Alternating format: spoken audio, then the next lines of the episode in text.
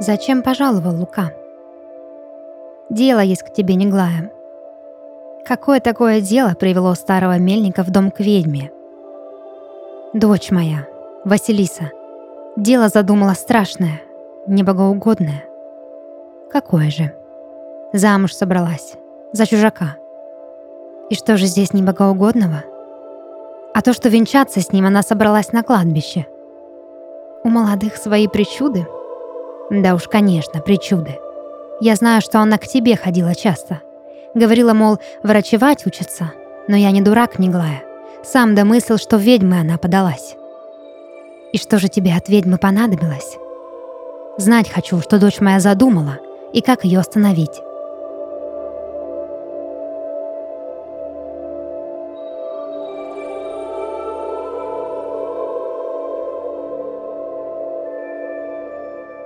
В деревне все меня очень любили. Стоило выйти на улицу, как дети смеялись и играть просились, а родители улыбались, здоровались часто, договорили, какая я славная, добрая девушка, жемчужина нашей скромной деревни. Но все изменилось с тех пор, как я подружилась с Неглаей. Каждый раз, возвращаясь по узкой тропинке из леса домой, замечала я, как странно смотрят на меня люди, что раньше всегда были приветливы и милы. Даже слухи обо мне пускать стали. Мол, Василиса ведьмы подалась, с дьяволом подружилась, умом тронулась. Отец за меня волноваться начал и частенько по вечерам приглашал к разговору. Мы ссорились, плакали, а потом по полнедели друг с другом не разговаривали. А когда я ему про Владислава сказала, так он и вовсе от меня отдалился. Негоже, Василиса, дружбу водить с чужестранцем. Что люди подумают, Василиса, если узнают, что ты под ручку ходишь с чужаком? Так говорил мне отец, а когда я ему объяснить пыталась, рукой махал, догрозился, что папу отведет. Тяжко было мне отцу рассказать, что любовь у нас с Владиславом, что жениться он на мне хочет, а я, в свою очередь, хочу быть его женой. Да что венчаться нам пора, а без отцовского благословения такие дела не делаются. Но вместо благословения я слышала лишь угрозы. Смирившись, что ничего из этих бесед не выйдет толкового, я решила все сделать сама. О Владиславе я никому не рассказывала. Разве что Марфа знала, да и то потому, что видела нас однажды вечером. Единственный, кто мог мне помочь, была старая ведьма Неглая. Уж она-то знает, что значит любить и не иметь возможности разделить с любимым жизнь. Я рассказала ей о своих планах и просила совета, как сделать так, чтобы мы с Владиславом навсегда были вместе, и никто не мог нам помешать. Тогда Неглая дала мне снадобье. Было оно особенным, предназначалось лишь для нас двоих, но выпить его обязательно нужно было в полнолуние, и еще важнее — на кладбище. Желанные склянки с любовной жидкостью я спрятала в сундуке в своей спальне, а с Владиславом условилась встретиться в нужном месте и в назначенный час. Так должно было свершиться наше венчание. Но все обернулось совсем не так, как я хотела.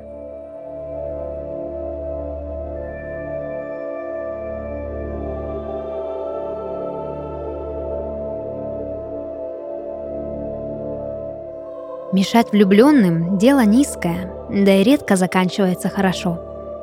Не учи меня жить, Неглая. Моя дочь. И только я знаю, что для нее лучше будет. Сделай доброе дело. Отправляйся на свою кухню, да поищи там заклинание или зелье нужное. Предупредила я тебя, Лука. Потом не говори, что я во всем виновата. Это мы еще посмотрим. Есть у меня снадобье одно – не обещаю, что планы Василисы окончательно разрушит, но на время просьбу твою удовлетворить сможет. Свадьбу остановит? Остановит. Давай сюда, договори, что делать. Заставь чужестранца выпить вот это. И как только отведает он моего снадобья, тотчас же забудет Василису и зачем вообще приехал в нашу деревню. Как же я его заставлю-то? Это уже не моя забота.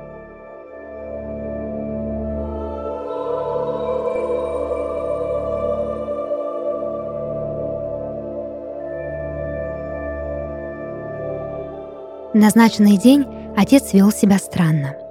Несмотря на нашу ссору, он был со мной добр и вежлив. Спрашивал, точно ли я приняла решение и уверена ли я в своих чувствах к избраннику. Я все подтвердила, но с опаской. Казаться мне стало, что отец мой задумал неладное. Но бояться мне было нечего. Снадобье Неглаи ждало своего часа, а даже если бы отец надумал вмешаться, ему бы не удалось остановить то, чему суждено случиться.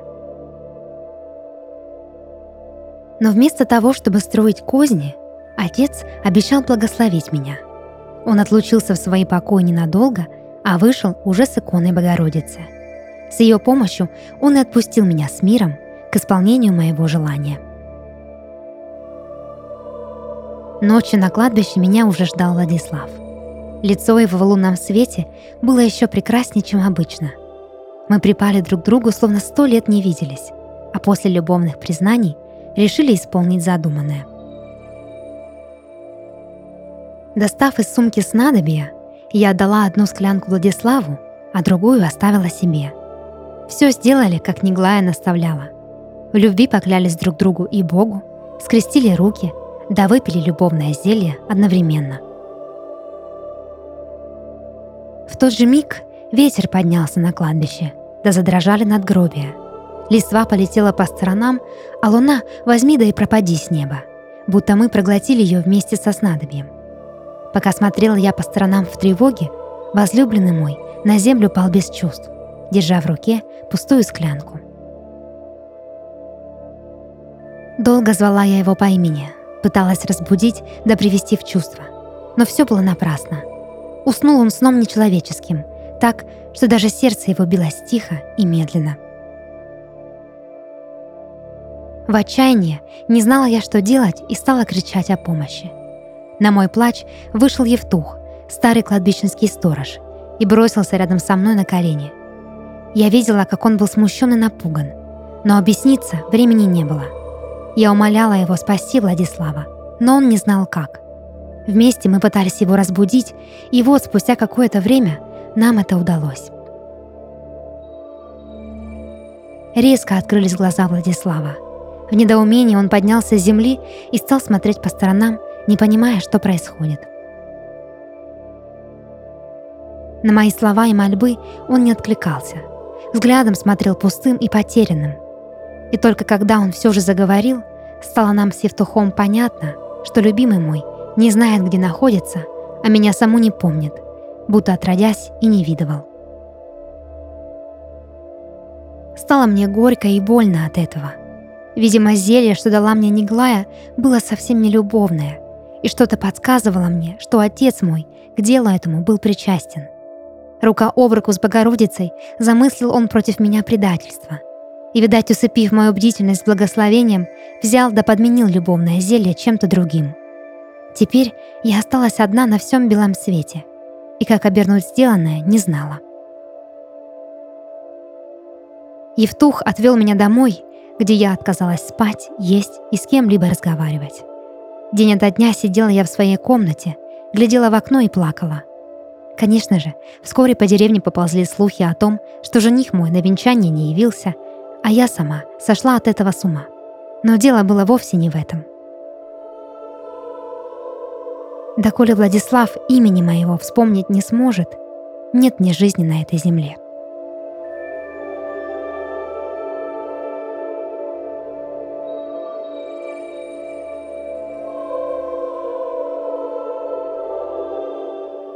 Ли это, Владислав? Призрак Василисы явился ко мне внезапно, да так скоро, что я не был готов к разговору. Однако вместо мрачной восставшей невесты передо мной явилась девушка, молодая, красивая и совсем не озлобленная, а скорее грустная. «Здравствуй, Василиса», — ответил я ей, представшей передо мной во плоти и крови. «О, имя мое в устах твоих — музыка», как долго я ждала этого дня. Какого дня? Дня, когда ты вспомнишь меня. Василиса сделала шаг мне навстречу и протянула вперед свои бледные руки. Откуда девушка, погибшая здесь несколько весен назад, знала меня и мое имя, я не понимал. но все же решил вступить с ней в диалог, в надежде, что так мне будет проще ее усмирить. Как же я должен был вспомнить тебя, если мы никогда не встречались? О, это все то зелье, проклятая склянка, что разлучила нас. А мы ведь были влюблены. Зелье? Не помнишь? Должно быть, память твоя вернулась не полностью. Не расскажешь мне, что произошло? Должно быть, ты не помнишь ту ночь, когда мы с тобой под луной в любви друг другу клялись, да зелье любовное пили. Но сталось так, что напиток, что должен был сделать нас неразлучными, забрал твою память. Разлучили нас, Владислав. Слова Василисы казались сущим бредом, но по какой-то причине задевали мои чувства. Смотря в ее огромные, черные, налитые слезами глаза, я видел, с какой верой и надеждой она ведет свой рассказ. На мгновение я задумался о том, что, возможно, в деревне о Василисе мне рассказали далеко не все, и что она совсем не призрак. Не веришь мне? Пусть так. Я слишком долго ждала тебя, и вот ты здесь, а значит, должен быть способ тебе вспомнить. Вспомнить все, что с нами было. И тут меня осенило — в нашу последнюю встречу с ведьмой Ниглаи она вела себя странно. Я опустил руку в карман и нащупал там склянку со снадобьем, которая должна была усмирить призрак Василисы. Вспомнив об этом, я откупорил склянку, да выпил напиток весь до последней капли. В этот же миг жизнь пролетела у меня перед глазами. Я вспомнил, зачем вообще приехал в эту богом забытую глушь как встретил девушку с длинной косой, собирающую в поле васильки, и что тут же в нее влюбился, окончательно и бесповоротно. Вспомнил, как целовал ее и говорил о любви, как хотел сделать ее своей женою, но в самый важный момент душа моя словно раскололась на части, унося с осколками единый образ деревенской красавицы. А теперь эта самая красавица стояла передо мной в подвенечном платье и звали ее Василиса.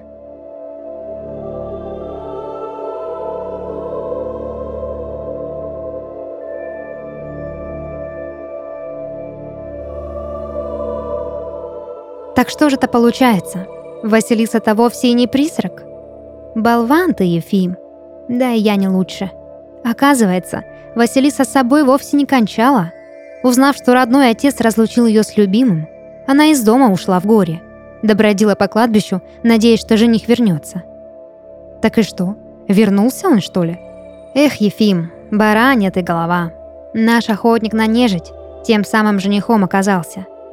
О, ну, слава богу, что призраков у нас не водится. Давай выпьем за молодых, дай бог им счастья, да детей побольше.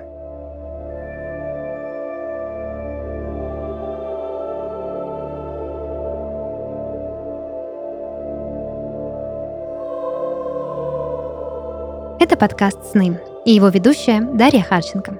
Сегодня я читала рассказ, написанный на основе сна Кристины Малецкой из города Краснодар. Если вы хотите, чтобы ваш сон прозвучал в подкасте, присылайте его к нам на почту. Ссылка в описании. До новых встреч и сладких снов!